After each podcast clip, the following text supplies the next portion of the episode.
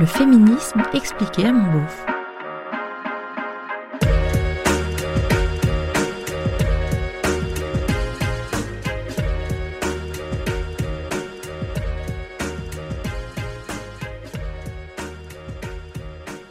Bonjour Aujourd'hui, comme une fois sur deux à peu près, je reçois une invitée. Et j'en suis très très fière parce que je la suis sur Instagram depuis un bon moment et elle est toujours très pertinente. J'adore son point de vue très juste, posé, féministe, sans agressivité, sur le non-désir d'enfant. Alors attention, hein, je comprends parfaitement qu'on puisse être agressif quand on est féministe. J'ai moi-même certains rêves secrets assez violents. Mais en l'occurrence, en tant que mère, je ne me sens ni jugée, ni agressée, ni méprisée par son discours. C'est enfin la réconciliation des child-free et des parents pour lutter ensemble vers un monde plus juste. Bon, après un premier ouvrage sur les règles, un second nommé Child Free, Bettina Zourli vient de sortir un troisième essai, Le temps du choix, chez Payot.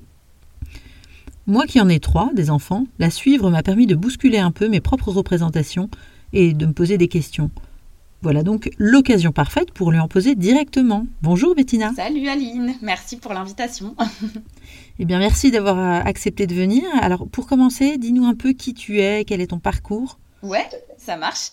Euh, ouais, donc je m'appelle Bettina Zourli, euh, je suis une femme française, euh, je suis une femme blanche parce que les gens ne vont pas nous voir pendant le podcast et je le précise parce que vu les sujets, ça peut être important d'avoir de situer. je suis une femme cisgenre aussi, hétérosexuelle, j'ai 32 ans et je suis, je n'ai pas d'enfant effectivement, je suis pas en couple et euh, au niveau de mes activités, bah, je suis journaliste, euh, autrice, comme tu l'as dit, et créatrice de contenu sur Instagram euh, avec le compte Je ne veux pas d'enfant. Depuis combien de temps tu tiens ce compte? Bah Là, ça va faire 4 ans et demi déjà. Pas mal. Et 60 000 abonnés à peu près? Bientôt, je crois. Ouais, ouais, c'est ça. Oh là là, je suis flattée de t'avoir. Alors, qu'est-ce qui t'a éveillé au féminisme? Est-ce que c'était lié au fait de ne pas vouloir d'enfant ou est-ce que c'est venu avant, c'est venu autrement? Hmm, c'est une bonne question. Alors, je, moi, je pense que, je, tu vois, parfois, je, je sais plus quand on a fait ça avec des amis, on a remonté tout notre fil Instagram, euh, Facebook, pardon. Euh, donc, moi, je me suis inscrite en 2008, et du coup, je suis retombée sur des statuts, donc qui dataient quand même de plusieurs années, et je me suis rendu compte que j'avais toujours quand même une vibe un peu justice sociale, euh, partager du contenu sur euh, des enjeux euh, féministes notamment, mais j'utilisais pas ce terme avant il y a 4 ans, grand maximum, je crois. Et c'est clairement le compte Instagram euh, qui a fait changer énormément mes conceptions et mon militantisme, en fait, qui m'a fait plonger dedans. Parce que quand j'ai créé le compte il y a 4 ans et demi, c'était vraiment juste. Je, c'était pas du tout politisé mon discours. Vraiment pas. Je partageais juste des témoignages de personnes qui voulaient pas d'enfants. Je montrais pas ma tête, je parlais pas de moi. Enfin, pas du tout. Et en fait, au fur et à mesure, j'ai commencé à tisser des liens entre le fait de pas vouloir d'enfants et un discours plus politique. Après, j'ai fait des liens avec euh, bah, les, euh, les inégalités de genre, les inégalités euh, entre les personnes par rapport à leur origine. J'ai fait des liens avec le capitalisme, etc., etc. Et j'en suis arrivée à changer complètement de métier et à écrire sur ces questions-là. Euh, à me former aussi. J'ai suivi, enfin, j'ai suivi le un master en études de genre en Belgique, qui était trop intéressant, en me disant, bah, en fait, je veux parler de ça au quotidien maintenant, quoi. euh, donc voilà, ça s'est fait grâce, grâce au compte, oui, je pense, vraiment. ok, donc finalement, c'est aussi quand même le fait de ne pas vouloir d'enfants qui a engendré cette prise de conscience euh, politique. Parce que Aujourd'hui, en quoi tu dirais que le non-désir d'enfant est féministe ou, politique justement, ou les deux? Ouais, bah euh, ouais, c'est une bonne question. C'est que c'est ça. Moi, au début, comme j'ai jamais voulu d'enfant, bah en fait, pour moi, c'était pas quelque chose de, de politique parce que c'était c'est un désir naturel que je peux pas expliquer. Et en fait, c'est vrai que en arrivant un peu, ouais, 28, 29 ans, il y a un moment, j'ai été mariée, euh, j'étais en couple hétéro. Enfin, tu vois, la représentation très classique du couple. Et du coup, il y a des gens qui ont commencé à me dire, mais c'est quand même... Euh, enfin, c'est bizarre, pourquoi tu t'es marié si tu veux pas d'enfant? Ou, ah bah du coup, ce serait peut-être le moment, etc. Et du coup, là, j'ai commencé à, à, ouais, à politiser ce, non-désir, en fait. Euh, et du coup, à me rendre compte que, en fait, c'est pas obligatoire déjà de politiser le non-désir d'enfant, mais que dans mon cas, eh ben, c'était un moyen de mettre en lumière toutes les discriminations qui incombent aux femmes de par la maternité. Et donc, comme tu l'as dit, tu vois, en intro, c'est que je suis pas du tout dans un discours antinataliste ou anti-parent, mais plutôt que je veux que ça serve pour que les gens aient un espace de réflexion, et d'où le titre de mon livre, Un temps du choix, pour vraiment réfléchir à est-ce qu'on veut des enfants ou pas parce qu'en fait, euh, si on est, on dans un monde où euh, ne pas avoir d'enfant est encore stigmatisé, on peut pas s'assurer que le désir d'enfant soit euh, un réel désir libre de toute pression, quoi. Donc c'est ça un peu le cheminement de pensée, quoi. Bah oui, en fait, c'est ce que tu dis dans ton livre. L'un ne va pas sans l'autre. Ça me fait un peu penser au compte Insta dont j'ai déjà parlé, Fidélité mes fesses, qui questionne justement la fidélité et en disant notamment bah, que tu peux pas savoir si tu es vraiment fidèle par choix si tu n'as pas le droit de ne pas l'être. Et donc là, en l'occurrence, sur le désir d'enfant, c'est un peu la même chose. C'est-à-dire que tu peux pas être sûr que tu avais vraiment ou que tu as vraiment envie d'avoir des enfants si tu n'es pas certaine d'avoir le choix de ne pas en avoir. Bah carrément. C'est que, et à partir du moment où il y a encore des gens, moi, qui m'écrivent de temps en temps, des femmes hein, surtout, qui m'écrivent pour me dire, bah en fait, euh, merci pour ton contenu parce que bah moi je savais pas que j'avais le choix en 2024 hein, quand même. Alors c'était peut-être en 2023, mais bon, peu importe, c'est quand même récent. Euh, bah, c'est que effectivement, on n'est pas dans une société qui laisse le libre choix aux gens de d'être ou de ne pas être parents, quoi. Et qu'il y a évidemment une injonction qui persiste à faire des enfants, en fait. Et elle se traduit par quoi euh, cette injonction, à ton avis? Euh, bah, elle se traduit déjà par les représentations euh, de, enfin, culturelles, même si effectivement ça évolue, euh, il y a quand même toujours cette prépondérance, on va dire, du, de la famille nucléaire, du couple hétéronormé qui, qui est présent. Même si là encore, hein, franchement, je trouve qu'en 10-15 ans, ça a quand même drastiquement changé, que ce soit dans les pubs, les films, les séries, etc. On a quand même de plus en plus de représentations. Il y a aussi un discours politique, c'est-à-dire qu'on vit dans un pays euh, pronataliste de part c'est euh, sa, politique. Donc c'est les aides qui sont dédiées aux parents, etc. Ce qui n'est pas un mot négatif en soi, hein. c'est juste qu'on est dans un pays qui soutient la natalité, là où à l'inverse, par exemple, le Royaume-Uni euh, est un pays qui est totalement aux antipodes de nous, n'a jamais mis en place de politique nataliste. L'avortement, ça fait bien plus longtemps qu'il est euh, qu'il est mis en place. On peut avorter jusqu'à plus de 20, euh, semaines. Il n'y a pas d'aide particulière de l'État euh, financièrement pour les familles. du coup, il y a pas autant de places en crèche, alors même qu'en France c'est aussi un problème, euh, je sais qu'il manque énormément de places en crèche, etc. Et pour le coup, en plus c'est ça qui est marrant, je fais, le enfin, je fais un petit aparté, mais c'est que pendant très longtemps, les deux pays, Royaume-Uni et France, c'était les deux pays qui avaient un taux de natalité assez similaire et assez élevé. Et donc comme quoi, déjà les politiques natalistes n'ont aucun impact, enfin aucun, c'est pas vrai, mais c'est un impact limité et en tout cas qu'on peut pas vraiment euh, définir et quantifier sur le, fait de faire des enfants chez les gens. Mais en tout cas, ça, euh, ça, ça diffuse quand même cette idée que c'est la suite logique. Et donc, tant qu'on a, euh, bah, et encore une fois, hein, et le, les réactions que les gens ont quand tu dis que tu veux pas d'enfant, bah, je pense que c'est quand même un bon signe. Moi, on me dit encore que je suis égoïste, que, euh, enfin voilà, que je me soustrais à un projet national. Parfois, on m'a dit aussi, euh, ça c'était des, personnes racistes hein, qui me disaient ça sur mon compte, que à cause de ma propagande, eh ben, je promouvais le grand remplacement et donc que les blancs on allait disparaître, enfin des trucs comme ça, tu vois. C'est assez marrant. ceci dit, c'est une réalité ce que je disais dans l'épisode précédent, c'est qu'en fait, il me semble que euh, quelquefois, c'est un peu inconscient, ces biais-là, ceux du racisme, quoi. Ils sont assez présents, c'est-à-dire que si nous, euh, on n'est pas là pour faire des bons enfants bien français et bien blancs, ben, on va être remplacés. Ben, c'est ça. Et que c'est pour ça, c'est un, truc que je dis souvent, c'est que les, tu vois là depuis euh, qu'il y a eu les chiffres sur la, la, la baisse de la natalité, le fait qu'il y a eu moins de 700 000 naissances en 2023, et ben dans les médias, c'est toujours présenté comme un problème.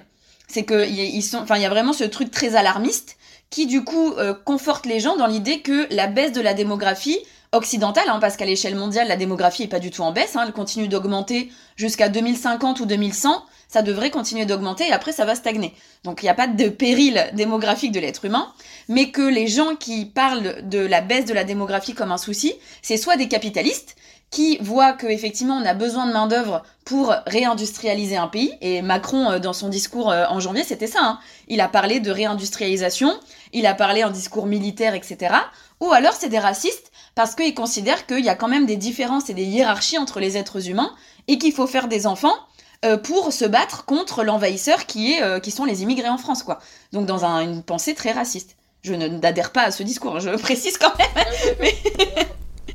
Et alors ce que je trouve triste aussi, c'est un peu le manque de confiance dans l'être humain. Je veux dire que quand bien même la natalité baisserait un peu en Occident ou dans ce qu'on appelle les pays développés, et augmenterait un peu ailleurs, ce serait peut-être pas si grave d'un point de vue global si c'est équilibré. Et donc, je me dis, faisons confiance à l'humanité pour, euh, pour évoluer en termes de progrès social, de liberté, d'égalité, ou même de religion d'ailleurs, ce qui, euh, à mon sens, est clairement le plus souvent un facteur de pression.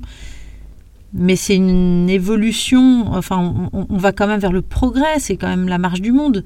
Et ce, quel que soit le visage des populations, justement. Et alors, euh, justement, au sujet d'une possible disparition de l'humanité, qui serait euh, bah, par exemple liée au, bah, notamment au, changement, au réchauffement climatique, je me demandais quel était ton point de vue à toi, sachant que moi je me dis souvent, et c'est peut-être pas très politiquement correct, mais que si l'humanité allait dans le mur en vrai et finissait par disparaître, et eh ben, et alors quoi? C'est peut-être pas si grave. Enfin, je sais pas. Moi, ça m'angoisse pas beaucoup et je me dis que les dinosaures ont disparu. Bah pourquoi pas nous quoi? C'est pas comme si on allait tous nous buter en fait. La nature reprendra le dessus et puis voilà. Est-ce que c'est bizarre de penser ça? Bah ouais, moi j'ai un avis assez similaire, c'est-à-dire que pour autant, je pense qu'en fait, on déjà, enfin, toi aussi, je trouve que dans tes propos, tu es toujours quand même dans une nuance, même si on peut avoir des, euh, des avis très radicaux, notamment comme celui-ci que je partage avec toi. Mais c'est-à-dire qu'on peut se battre pour le vivant tout en ayant ce discours-là. C'est-à-dire que moi, je me considère comme euh, écolo, c'est-à-dire que je fais des choix qui sont euh, de ne pas manger de viande, de ne pas avoir de voiture, de ne pas acheter de vêtements neufs, de ne pas acheter en ligne, etc. Parce que je crois au fait qu'on doit décroître et qu'on doit changer notre mode de vie. Par contre, si effectivement euh, l'humain, enfin si on te, si on me dit que dans 500 ans, bah, l'humain sera, l'être humain aura disparu à cause de nous-mêmes en plus, hein, parce que bon, là, la crise climatique, etc., c'est de notre faute, euh, bah, je serai là, bah, très bien. Après, je vais, je continuerai quand même à être végétarienne et tout ça, mais, mais effectivement, moi, c'est pas quelque chose qui, en fait, c'est plutôt de l'ordre de la, la, la, normalité, en fait, la, la suite logique des choses les espèces, elles disparaissent, elles, euh, elles évoluent. Enfin, il y a déjà de fortes chances que notre espèce ne soit plus la même dans plusieurs milliers euh, d'années si on est encore là. Mais oui, c'est un peu la marche logique des choses. Là où c'est moins logique, c'est que nous, en tant qu'êtres humains, on est une espèce invasive qui, du coup, euh, s'octroie le droit de tuer d'autres espèces, etc. Et du coup, de, de faire euh, qu'on appelle aujourd'hui la sixième extinction de masse de par notre mode de vie délétère, etc. Mais non, après, euh, si on disparaît, on disparaît, quoi. Enfin, c'est comme ça. Et je pense d'ailleurs même que c'est euh, une pensée qui permettrait d'ailleurs d'avoir un point de vue beaucoup plus euh, et une, une, pratique beaucoup plus résiliente. C'est-à-dire qu'à partir du moment où on, laisse tomber cet ego d'être humain, de vouloir s'implanter partout, de vouloir bétonner la terre entière pour être bien sûr qu'on persiste coûte que coûte, ben en fait on, je pense qu'on serait plus écologique en fait dans notre mode de vie. Si justement notre euh, notre pensée c'était de d'être un peu plus euh, nomade d'être un peu plus euh, bah dans ancré avec la nature ce qu'on a été pendant super longtemps Homo sapiens. Enfin je veux dire c'est hyper récent cette industrialisation massive et tout. Donc ouais moi je pense que ce serait même mieux qu'on redescende de notre piédestal d'être humain et qu'on se dise bah en fait on va rien ne rien ne persiste parce que c'est le propre du vivant quoi. oh mais quelle sagesse. Est-ce que justement ces questionnements écologiques qu'on met souvent en avant face au non désir d'enfant, est-ce que pour toi ça a un lien? Ou alors en tout cas est-ce que tu conçois que ça puisse avoir une influence sur le fait qu'on se dise bah laisse tomber vu la gueule du monde moi je fais pas des enfants pour les mettre là-dedans quoi? Ben en fait c'est un peu euh, j'arrive pas trop à répondre à cette question parce que comme je te le disais le fait de pas vouloir d'enfants ça a toujours fait partie de moi. Donc c'est-à-dire que même sans pensée rationnelle sur le féminisme ou l'écologie ou quoi que ce soit, j'ai jamais voulu d'enfant. Donc si demain il n'y avait pas de crise climatique, aucune inégalité entre les genres, euh, euh, aucune source d'anxiété pour moi financière ou quoi ou autre, bah j'aurais quand même pas d'enfant, je pense. Mais par contre, je fais aussi partie des personnes qui sont assez éco-anxieuses parce que je m'informe tous les jours sur ces sujets-là. Et donc, j'ai ce savoir maintenant de, je sais ce qui nous attend en fait, plus ou moins. Même si on n'a pas de certitude évidemment et que il y a plein de choses qui, sont inquantifiables et euh, enfin on peut pas mesurer ce qui va nous arriver mais quand tu lis quand même les rapports du GIEC quand tu lis quand même les économistes euh, sur le sur le sujet t'es là bon 2050 ça va quand même être sacrément la merde voilà et du coup c'est sûr que j'avoue que je, si j'ai si j'avais un désir d'enfant qui qui naît euh, je sais pas aujourd'hui ou dans 5 ou 10 ans je suis pas sûre que je le concrétiserai euh, biologiquement. C'est-à-dire que peut-être que euh, bah, j'essaierai de trouver un moyen de faire famille autrement. Euh, par exemple, de faire famille avec des, des amis, enfin, c'est-à-dire me greffer à une famille, tu vois. Par exemple, des amis qui veulent faire des enfants, bah, je serais pas contre les aider et être un coparent à temps partiel, tu vois. Enfin, il y a plein de manières de faire famille et de s'occuper d'un enfant, quoi. Mais je pense pas que je le, je le ferai biologiquement. Enfin, du coup, j'ai une ligature des trompes, donc biologiquement, je peux plus faire d'enfant. Mais, mais bon, il y a la PMA, etc. Enfin, voilà. Mais mais je pense que je le ferai jamais de toute façon. Mais c'est pas lié à l'écologie et en plus de ça, en tant que féministe alliée des parents et des femmes en particulier, je trouve ce discours contre-productif au possible de dire euh, il faut pas faire d'enfants pour des raisons écologiques. Ce qui est un discours médiatique très présent parce que un c'est hyper culpabilisant pour les parents et deux euh, moi tu vois on m'a déjà dit de toute façon toi t'as pas d'enfant donc tu peux polluer tant que tu veux tu seras moins tu pollues moins que les parents. Ce qui est complètement faux. C'est-à-dire que si demain je prends des Ryanair tous les week-ends pour aller me faire des week-ends euh, euh, en Italie ou que je mange de la viande tous les jours, que j'achète chez H&M tous les jours, je fais partie du problème en fait. et même avec euh, mes engagements écologiques, je fais quand même partie du problème en tant que personne qui vit, qui fait partie des plus riches du monde quoi. Donc c'est ouais je trouve que c'est relier toujours ce truc à l'écologie. Ça n'a aucun sens en fait. Parce que euh, c'est pas ça le sujet. Le sujet c'est notre mode de vie capitaliste occidental. C'est qu'on doit ralentir et on doit arrêter de consommer comme des gros cons parce qu'on n'a pas besoin de tout ce qu'on possède. En gros. Alors que tu pourrais faire tellement de week-ends de ouf vu que t'as pas d'enfants. Mais grave. Mais je m'en fais hein. Ça fait 4 mois que je suis nomade mais je prends le train. Bien bravo. Voilà. alors t'as évoqué le fait que cette baisse globale du désir d'enfant peut être euh, liée au problème et aux difficultés que rencontrent les parents et surtout les mères, peut-être à cause d'un manque d'ambition politique. Moi, j'ai l'impression que c'est un sujet qui te touche aussi. Bah ouais, c'est ça, c'est qu'en fait, je pars du principe. Alors moi, j'ai énormément. Euh, je suis une personne euh, très empathique. Euh, et empathique, mais avec une vision souvent structurelle. C'est-à-dire que j'ai vachement de mal à me... Enfin, j'ai vachement de mal. Euh, j'ai parfois du mal à me connecter aux gens euh, de manière individuelle. Par contre, euh, je me prends en pleine gueule des trucs, tu vois, quand je suis devenue végétarienne, c'est que vraiment, en fait, je me... Bah, alors j'ai fait ça de manière super. Hein. C'est-à-dire j'ai regardé tous les pires documentaires du monde avec les pires images, j'ai pleuré pendant trois semaines, j'ai plus mangé de viande. Et en gros... parce que vraiment, cette surempathie, mais structurelle, c'est-à-dire que ça me rendait... Je, je n'arrivais plus à concevoir qu'on tue des millions d'êtres vivants par an pour se nourrir, tu vois.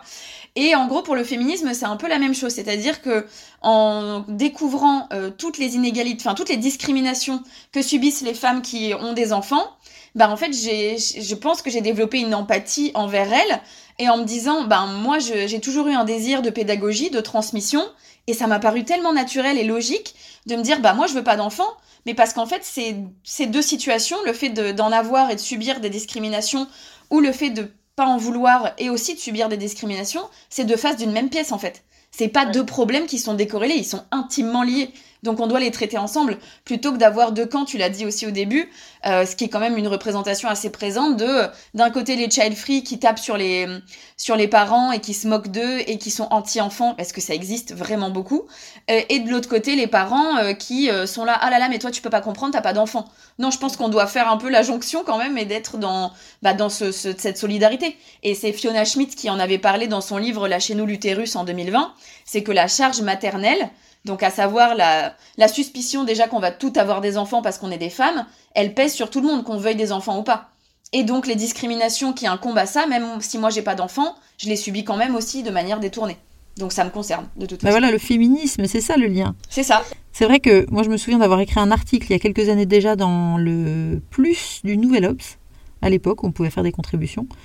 Justement sur ce truc que je ressentais assez fortement euh, j'avais un blog qui s'appelait Des bords de mer, où j'écrivais des billets d'humeur justement sur le fait d'être euh, maman, et donc tous les questionnements que ça pouvait poser entre bosser, pas bosser, comment tu peux être féministe, etc. Enfin bref, ça entraînait plein de questions, et donc j'avais ressenti cette espèce de mépris. Euh, et notamment, il y avait une phrase qu'on m'avait dite et qui m'avait vraiment hyper blessée. Et c'était quelqu'un qui disait que à chaque accouchement, tu perds quelques neurones. Donc évidemment, tes discussions avec ton bébé, elles sont pas toujours hyper philosophiques, mais enfin c'était quand même hyper humiliant. Et donc là, voilà, j'avais écrit un article là-dessus en me demandant si on pouvait pas réconcilier ces deux camps. J'avais vraiment l'impression que les child free méprisaient euh, les, mamans qui elles de leur côté avaient, euh, voilà, qui avaient rien compris à la vie. Et elles, par contre, les mamans, elles étaient vouées à faire des gâteaux et à montrer des photos du premier caca de leur bébé sur Facebook. C'était horrible en fait. J'avais vraiment envie qu'il existe un entre-deux. Donc je suis vraiment contente de le trouver aujourd'hui en, discutant avec toi. Ouais, ouais, mais c'est hyper intéressant ce que tu dis. Moi, il y a un petit chapitre dans le livre que je dédie justement à la stigmatisation des mères au foyer. Et justement, pour reprendre ce que tu viens de dire, tu vois, ce, ce truc de. On les considère comme des, sous-humains, quoi, clairement, qui sont pas intéressants. Alors qu'en fait, j'imagine, bah, du coup, je pourrais jamais le savoir, mais euh, on pourrait aussi valoriser le fait de s'occuper déjà d'un être vivant quand même, de l'élever en toute sécurité. enfin, je veux dire, c'est un truc qui demande une multitude de compétences. C'est-à-dire que les mères, vous êtes des couteaux suisses, de malades en fait. Enfin, c'est quand même un truc hallucinant et qu'on ne valorise pas du tout à sa juste valeur parce qu'en fait, les métiers du soin qui sont les, enfin, les métiers et les activités du soin qui sont des métiers euh, euh, féminisés depuis des millénaires, eh ben, sont dévalorisés parce que tout ce qui est au féminin, vu qu'on a été considéré comme le sexe inférieur pendant des millénaires là aussi, eh ben, c'est moins bien. Alors qu'en fait, c'est juste vital. C'est, je, là, je, j'ai choisi le terme vraiment euh, en conscience, quoi. C'est vital. C'est-à-dire que sinon, s'il n'y a pas les mères pour euh, élever des enfants, bah là, pour le coup, ceux qui s'insurgent de la fin de l'humanité, bah en fait, oui, c'est, c'est, c'est ça, en fait. C'est-à-dire que c'est grâce aux mamans, quand même, en grande partie. Donc, euh, ouais. c'est marrant, tu vois. Ce truc de, en fait, de complètement décorréler le, le fait que bah c'est c'est ça il y a des plein de un panel de compétences qui se développent euh, de manière enfin euh, proportionnelle justement au nombre d'enfants, à la durée dont tu t'occupes des enfin des enfants à l'âge qu'ils ont, j'imagine qu'il y a plein de choses qui rentrent en ligne de compte quoi. Et c'est hallucinant que ce soit toujours euh, pas valorisé à sa juste valeur. Quoi. Ouais, c'est vrai que c'est intéressant et c'est riche. Et puis ça date aussi, ça date pas d'hier parce que ma propre mère, qui a donc eu quatre enfants, a longtemps été mère au foyer, donc on parle des années 90. Et quand elle sortait dans des dîners où toutes ses copines travaillaient, elle, se sentait nulle, même si elle adorait s'occuper de nous. Hein. Enfin, c'est ce qu'elle m'a dit en tout cas. Et donc un jour, euh, elle discute avec sa sœur, qui elle était une vraie working girl, et qui lui dit, mais enfin, tu te rends compte du boulot que ça représente d'offrir euh, au monde quatre personnes comme ça, équilibrées euh, C'est énorme en fait comme taf. Et donc là, elle a eu un espèce de déclic et elle s'est autorisée à dire, bah en fait, merde, ouais, j'aime ça c'est un choix, j'ai la chance de pouvoir le faire, et ben je vais le faire pour de vrai, quoi. Ça va être mon, ça va être mon boulot. Et euh, donc elle s'est acheté plein de bouquins sur la psychologie, sur l'éducation, etc. Euh, et en se disant et en affirmant et en assumant, ok, c'est mon taf, il est hyper important. Et en plus, j'y prends du plaisir, donc c'est tout bénéf euh, pour tout le monde. Mais bon, c'est vrai qu'il y a eu ce, besoin, enfin, qu'il y a eu besoin de ce déclic-là. C'était pas forcément évident dans les années 80-90 où on valorisait en plus à fond cette image de la working girl qui mène tout de front, la femme des années 80. C'est clair. Sex and the City, hein, pour la petite référence culturelle, à mon avis, c'est des, euh, tu vois, les femmes là en mode euh, qui veulent tout, enfin, tout bazarder, euh, enfin, être, euh, avoir leur propre entreprise, etc. Et puis voilà. Modèle pas ouf, moi je trouve, mais bon. ouais, c'est sans fin. Et d'où l'intérêt aussi, et on le dira jamais assez, d'inclure vraiment les hommes, les papas, dans cette parentalité par exemple avec un vrai congé paternel. Et le rendre obligatoire, parce que ça c'est aussi très actuel en plus ce, ce sujet, hein, tu fais bien de l'aborder, parce que là il y a eu cette proposition du gouvernement de passer à un congé parental. Euh, et enfin du coup euh, de, de, laisser tomber les congés maternité paternité et d'avoir quelque chose de plus court de mieux rémunéré sauf qu'ils sont bien mignons mais ils veulent pas le rendre obligatoire pour les hommes. Donc en fait je vois pas dans quelle mesure ça va changer la répartition des congés parentaux tels qu'ils sont aujourd'hui, qui sont encore pris donc par les femmes forcément, mais dont il euh, y a 30% des hommes qui prennent toujours pas leur congé paternité depuis qu'il a été allongé euh, en 2000, euh, c'était à l'été 2022 je crois, 2021, 2022, je sais plus, et, euh, et qu'ils sont encore 30% à pas le prendre alors qu'il est obligatoire quand même. Il est obligatoire et pas pris? Ouais, ça me fout en l'air ça. Bah non, parce que je pense qu'il y a encore plein d'hommes qui considèrent que ce n'est pas leur travail.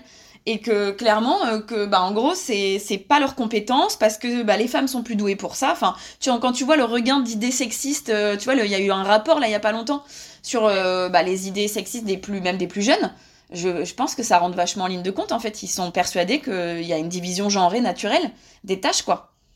Donc moi je suis vraiment pour. Il faut qu'il y ait un congé paternité obligatoire pour les hommes.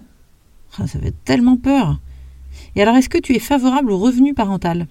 Ouais, à fond, j'y suis hyper favorable, euh, tout en émettant des nuances, c'est-à-dire que j'ai, j'ai, fait un petit aparté dans mon livre là-dessus aussi, c'est-à-dire que j'ai lu, euh, il y a donc notamment des féministes anticapitalistes euh, et marxistes comme Silvia Federici qui disent c'est, ça peut être un très bon outil d'émancipation financière pour les femmes, mais il faut toujours que la fin ce soit pas l'accumulation des richesses, bien sûr, mais détruire le capitalisme. Donc il faut toujours garder ça en ligne de mire. Et à l'inverse, tu as aussi des hum, afroféministes comme euh, Angela Davis qui disait c'est moi je trouve pas que ce soit une bonne idée ce salaire ménager. Donc c'était ça à l'époque le, terme. Mais on peut dire salaire parent enfin je sais pas comment on pourrait l'appeler. Mais parce que en fait malheureusement eh ben ça pourrait avoir comme conséquence euh, inverse de renvoyer les femmes au foyer de les isoler là où la maison surtout avec le changement euh, comment dire, euh, architecturale de nos appartements, qui surtout en milieu urbain, qui sont de plus en plus petits et qui ne sont pas propices à la rencontre, eh ben ça peut renfermer les femmes chez elles. Du coup, c'est vrai que, enfin, je trouve que c'est toujours bien d'avoir plein d'avis différents là-dessus.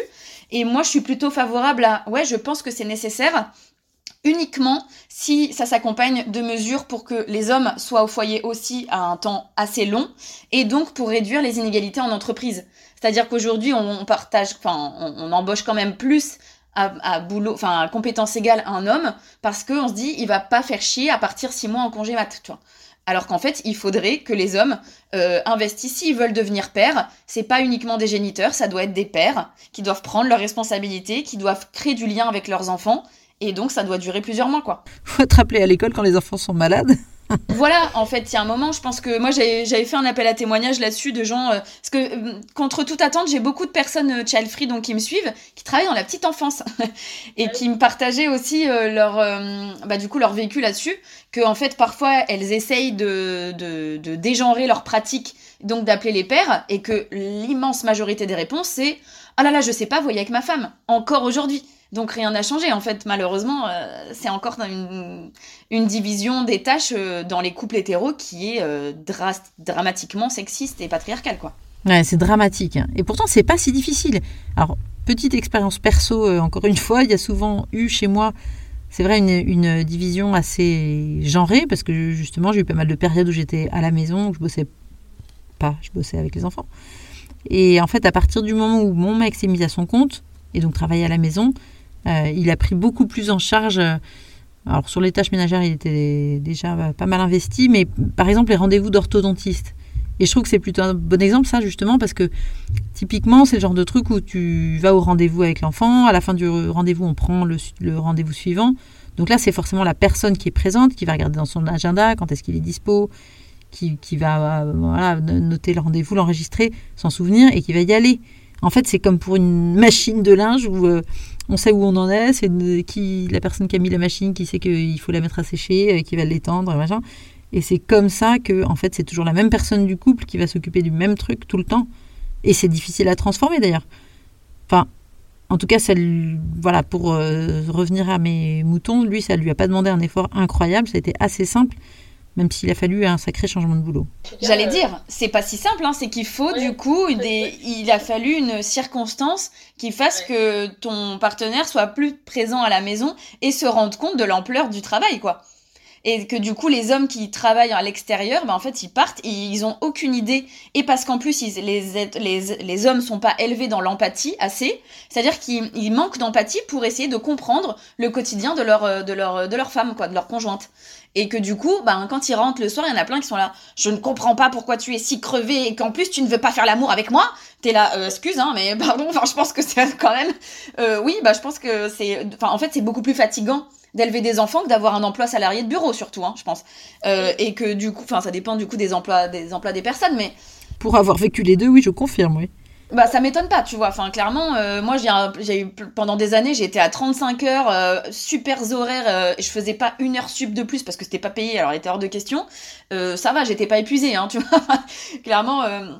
et c'est vrai que, enfin du coup, il y a, ouais, je pense qu'il y a ce truc de le fait qu'ils puissent voir, que les hommes puissent voir pendant plusieurs semaines ou mois la réalité de ça, ça va développer leur empathie et ça va développer leurs connaissances et leurs compétences et du coup ça pourrait régler quand même pas mal de problèmes. Ouais, là où je dis que c'est simple, c'est surtout en fait je crois que j'ai envie de montrer aux autres hommes que pour lui, enfin chez moi, euh, pour mon mec, non seulement il n'a pas fallu longtemps pour s'y mettre et c'était pas compliqué, et, et, aussi se dire que bah, non seulement tiens, je peux le faire, mais je sais le faire, et en plus j'aime ça, et en plus ça m'apporte quelque chose. Et, et finalement, euh, cette espèce de truc un peu ancré, un peu fake, tu vois, du oh bah vous les femmes, vous faites, mieux que nous le travail domestique, euh, bah, il n'est pas si compliqué que ça à faire vriller, quoi. Enfin bon, combien de femmes travaillent et font tout le reste en même temps à la maison? Alors pour en revenir au non-désir d'enfant, est-ce que toi, dans ta vie perso et tes relations amoureuses ou affectives, ça a pu être un problème? D'ailleurs, tu n'es pas obligé de répondre. Mmh, oh non, ça me dérange pas, non.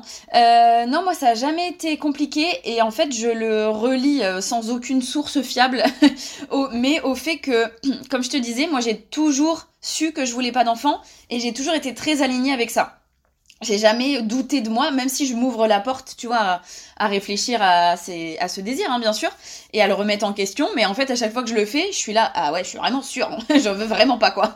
Donc, il euh, n'y a pas de débat interne. Et du coup, je pense que naturellement, je dois attirer des hommes qui n'en veulent pas non plus, tu vois. Donc, euh, toutes les relations longues que j'ai eues, euh, c'était avec des personnes soit qui ne voulaient pas encore d'enfants et en fait on était un peu jeune, enfin un peu plus jeune et du coup ça s'est pas posé.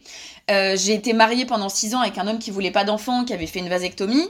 Euh, là je suis en, je suis plus en couple mais je suis plutôt, je suis en relation libre avec quelqu'un qui veut pas d'enfants, qui est plus âgé que moi et qui en veut pas ou qui en tout cas se, questionne quand même mais penche plutôt vers le non. Et de, toute façon, on n'a pas de projet d'enfant. Enfin, vu, il sait très bien quel est mon positionnement là-dessus. Euh, et voilà, et les hommes, enfin, du coup, je suis euh, avec des, relations parfois avec d'autres personnes et tout aussi. Et plutôt des gens, euh, soit voilà, qui veulent des enfants, mais de toute façon, on est sur un modèle de relation qui fait qu'on ne va rien construire ensemble et c'est très bien. Et du coup, voilà, j'ai jamais eu ce, problème. Mais j'ai déjà eu des témoignages de gens qui me disaient, mais comment on fait dans ces cas-là? Et hum, moi, je pars du principe que.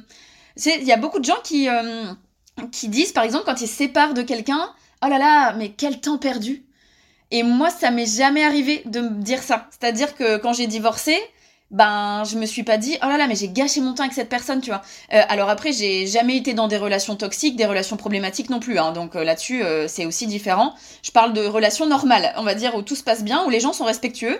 Et, et en fait je pense qu'on pourrait gagner aussi à voir les relations autrement. C'est-à-dire que même si imaginons tu te mets en couple avec quelqu'un qui a un désir d'enfant et toi non bah, tu peux profiter d'autres choses avec cette personne, construire d'autres choses, euh, faire, se faire grandir l'un l'autre sur plein d'autres aspects, tout en sachant qu'il y a peut-être un moment où en fait cette relation va s'arrêter parce que le désir va être beaucoup trop euh, différent chez les deux. Mais ce sera pas du temps perdu, ce sera pas un temps de gâché et ce sera pas, enfin, ce sera juste du plus quand même parce que cette personne t'a apporté à un moment donné et que bah, voilà après les chemins se, se séparent. Moi, mon ex-mari maintenant veut des enfants ben voilà, en fait, on n'aurait pas pu continuer à être ensemble parce qu'il en veut profondément maintenant. Bah, c'est tout, tu vois. Mais ça n'empêche pas qu'on n'a pas gâché notre temps ensemble quand même. Ouais, comme Monica et Richard.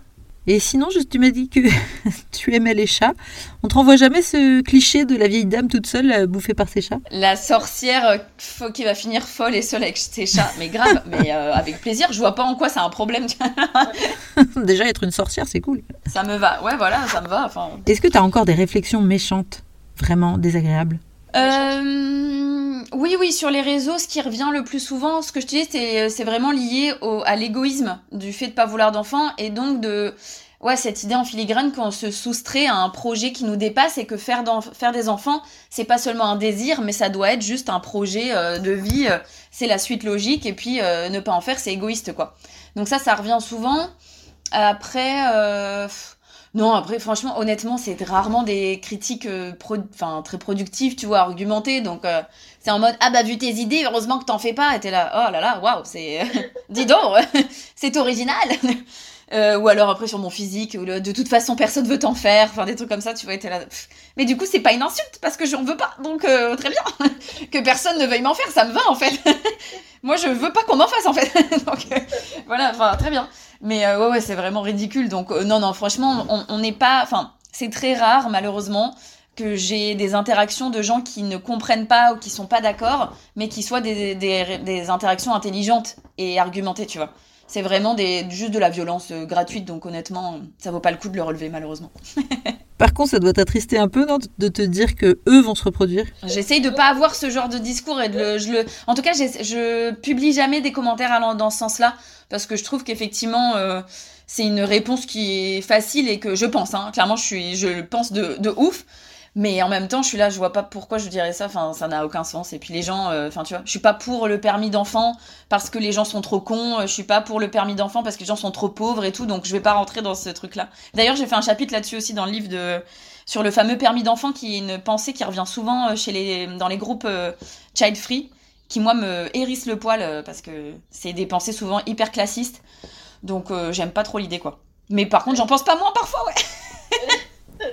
Alors justement, sur la question de l'égoïsme, je me demande souvent si le fait de faire des enfants, sous prétexte que ce, désir-là est vraiment trop viscéral, trop fort, trop profond, est-ce que c'est pas plus égoïste que de ne pas en faire finalement? Parce qu'on ne les fait pas toujours pour les bonnes raisons. Je sais que dans mon cas, j'y ai pas tellement réfléchi. Et je me juge, me juge pas, quoi. On avait une forme de légèreté qui est sympa aussi, mais euh, dire que ce choix-là est moins égoïste que le tien, ça me semble complètement aberrant, quoi. Et donc on en revient justement au propos de ton livre. Est-ce que nos choix en sont vraiment? Dans quelle mesure c'est une évidence qu'on ne remet pas en question? Euh, Dans quelle mesure on n'a pas imaginé qu'autre chose était possible? Mais en, fait, c'est ça, c'est que du coup, on est rentré. Enfin, il y a effectivement, c'est-à-dire que le, fait d'avoir un enfant, euh, c'est quand même, il me semble, la plus grande responsabilité d'une vie, hein, quand même rien que moi de ça, c'est-à-dire euh, mettre au monde un être humain et l'élever. Enfin, je veux dire, quand même, c'est pas rien.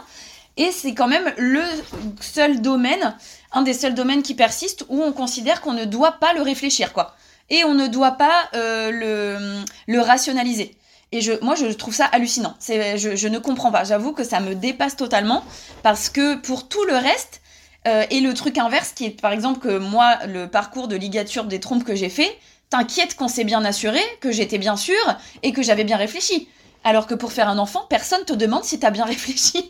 Et, euh, encore une fois, c'est pas dans une logique culpabilisante que je dis ça, ou de dire il faudrait un passeport, un permis de faire des enfants.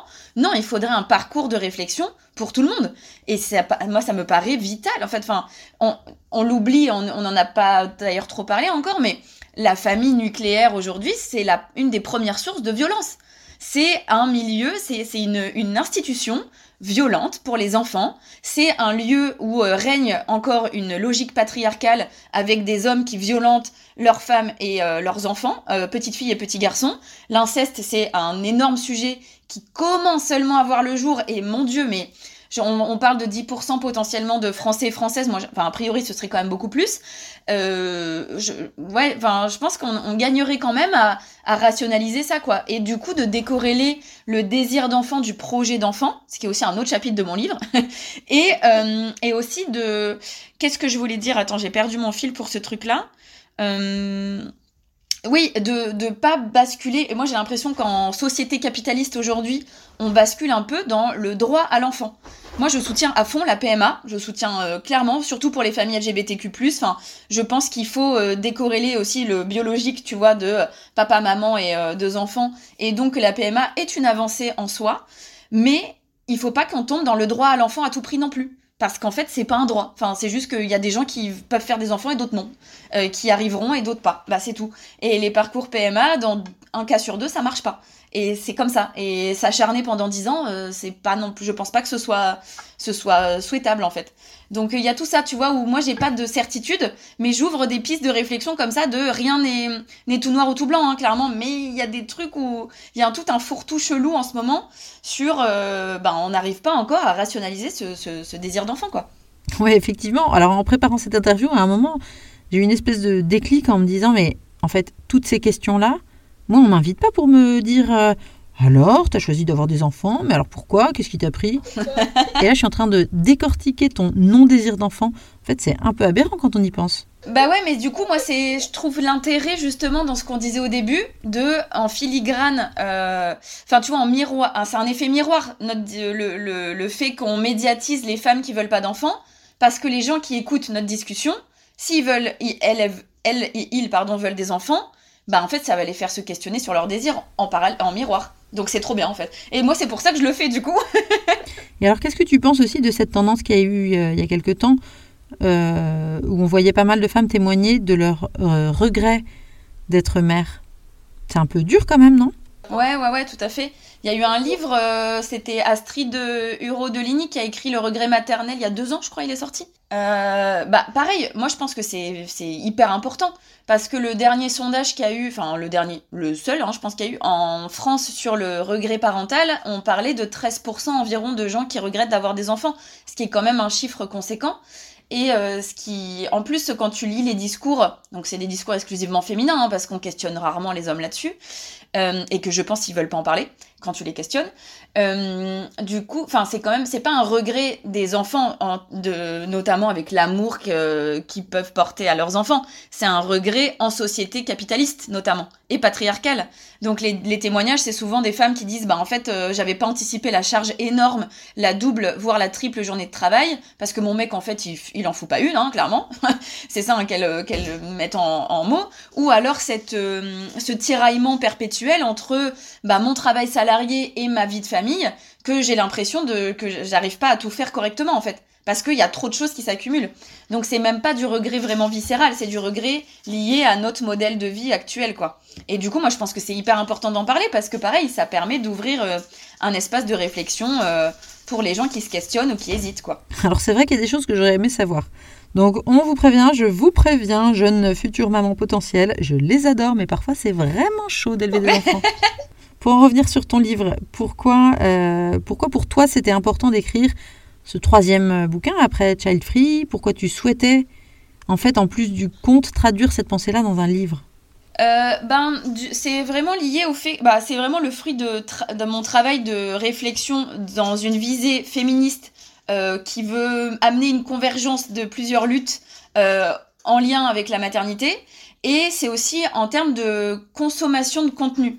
C'est-à-dire que les réseaux sociaux, on est quand même sur quelque chose de très rapide, euh, qui se consomme et qui s'oublie très vite. Et en fait, le temps du choix, ben, j'avais envie qu'il euh, se cristallise, il se matérialise, pardon, euh, en objet. C'est-à-dire que lire un livre, ça prend du temps. Mon livre, tu vas mettre plusieurs heures à le lire, et après, il va infuser pendant plusieurs jours. Et du coup, c'est aussi ce, c'est une parenthèse que j'avais envie de, d'offrir. Et notamment, je le mentionne, c'est que ce livre, il se dédie pas du tout au child free. Il se désigne plutôt aux gens qui hésitent ou qui veulent des enfants, ou qui en ont d'ailleurs. Et, et aux hommes aussi. Et, euh, et qu'en fait, c'est pas un livre sur les child free, vraiment pas. Euh, et c'est plutôt un livre justement sur euh, il faut que collectivement, on ait le luxe tous et toutes d'avoir un espace de réflexion concernant le désir ou non désir d'enfant, en gros. Donc à offrir aussi aux beaux-parents qui demandent souvent alors c'est pour quand? Déjà, à fond, à fond. Ouais, puis à tes potes qui hésitent, euh, qui sont là en mode ah là là, je me questionne tellement sur plein de choses. aux hommes qui sont là, euh, moi je veux un enfant mais je me rends pas compte. enfin, je veux un enfant parce que ah là là, c'est génial d'avoir un mini soi. Ouais, d'accord. Et euh, qui va changer les couches, Gérard? voilà, donc ouais, clairement, c'est pour tout le monde. Est-ce que ce livre a eu un bon accueil jusque-là? Enfin, au moment où on enregistre, il est sorti quand? C'est assez. Il est sorti il y a 8 jours, hein. donc euh, pour ah l'instant, euh, c'est tout, récent. Après, j'ai eu pas mal de. Pour l'instant, c'est des journalistes qui, euh, qui j'ai fait des interviews qui l'ont lu avant l'interview. Donc, clairement, retour hyper positif. Il est déjà passé dans les rédactions parce que il était sur la table de la journaliste et sa voisine ou son voisin était là. Oh, oh, j'ai envie de le lire. Donc, c'est cool. Et les premiers retours, là, j'ai ouais, 3-4 personnes qui l'ont déjà quasiment fini, qui m'ont dit euh, waouh, trop bien, enfin hyper intéressant, hyper complet et tout, donc je suis contente. Et j'espère justement qu'il aura, euh, ben, qu'il va pouvoir être présent dans la tête de plein de gens parce que je pense que, ben, ouais, mon postulat c'est qu'aujourd'hui on n'est pas dans le temps du choix, on n'est pas encore entré dans l'ère où tout le monde peut avoir euh, un enfant ou non en libre, avec son libre arbitre uniquement, quoi. Donc c'est un peu majeur, je pense, qu'on développe ce temps du choix. Une autre question un peu philosophique. Est-ce que tu es plutôt inquiète ou confiante sur euh, l'avenir du monde? Et notamment quand on voit la montée, tu vois, des nationalismes et des gouvernements euh, autoritaires un peu partout là?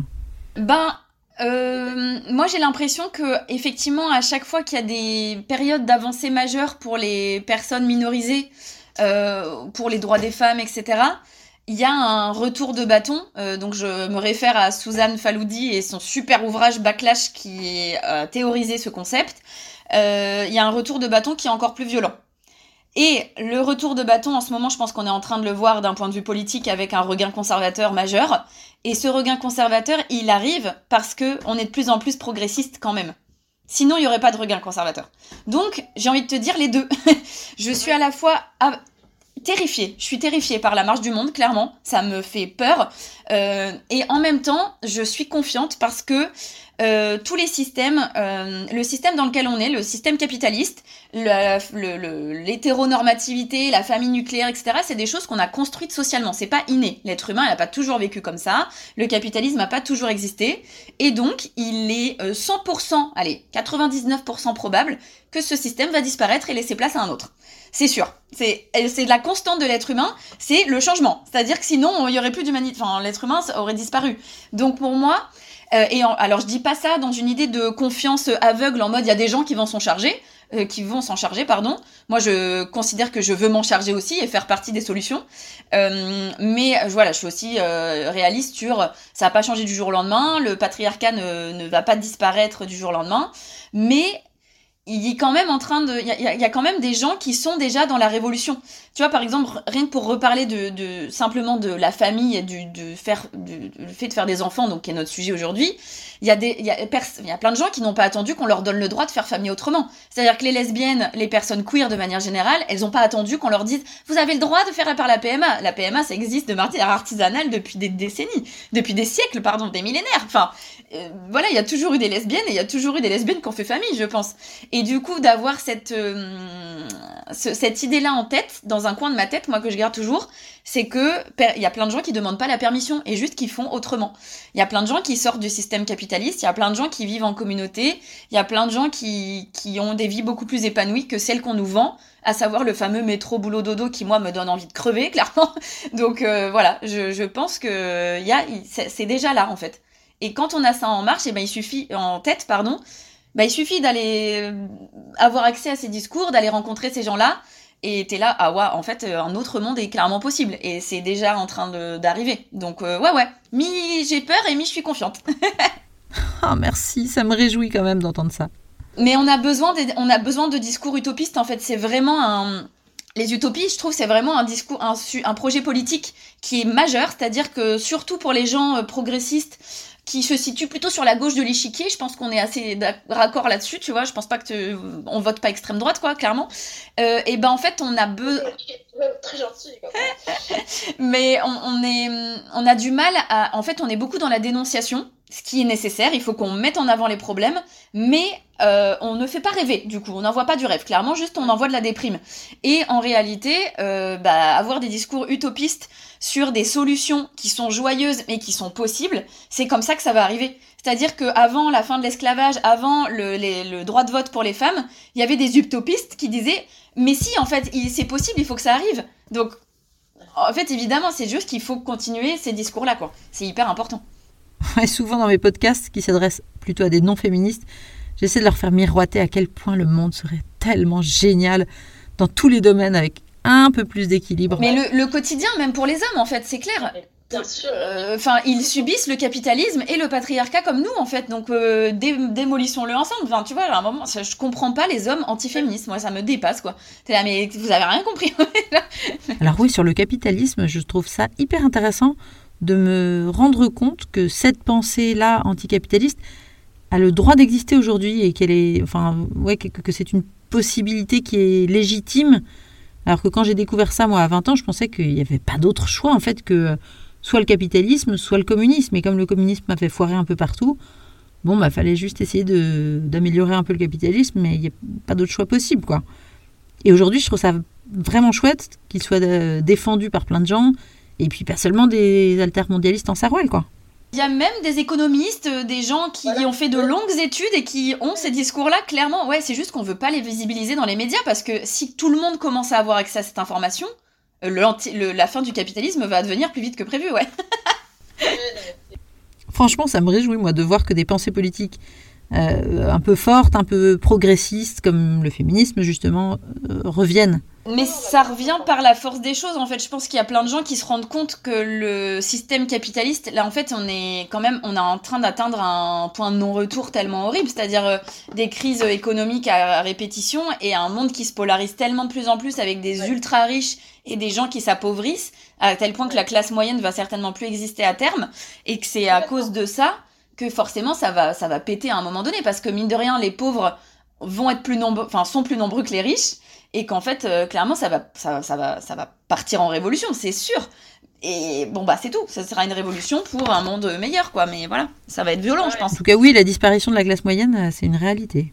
Et le problème, c'est que c'est la classe moyenne qui tient les systèmes euh, sociaux. C'est-à-dire que c'est la classe moyenne qui tient le système de retraite par répartition, etc. Enfin, c'est euh, et, et du coup, tout est en train, tout va se, se déséquilibrer.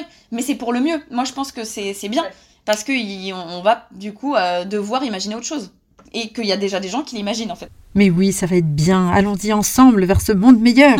bon, je crois qu'on arrive au bout de ce podcast. Je pourrais y passer encore 4 heures. Euh, merci beaucoup, Bettina, pour le temps que tu nous as accordé. Rappelle-nous les références de ton livre à acheter en masse pour que tu puisses continuer à en écrire plein d'autres. Oui, bah alors du coup, ça s'appelle Le Temps du Choix euh, aux éditions Payot et puis il est dispo dans toutes les librairies. Hein. Euh, assez à rappeler du coup, c'est que même si vous le voyez pas en rayon en librairie, il faut juste demander et le commander parce que moi, on m'envoie souvent ce message de bah, est-ce qu'il est dans toutes les librairies? Toutes les librairies vendent tous les livres, donc il est dispo partout. Très bien, mais écoute, merci beaucoup. J'espère que ce podcast aura éveillé des consciences et fait réfléchir euh, du monde. Et puis écris vite un prochain pour qu'on discute euh, à nouveau parce que c'était un vrai plaisir. Bon courage pour ta promo. Et puis à très bientôt. Merci.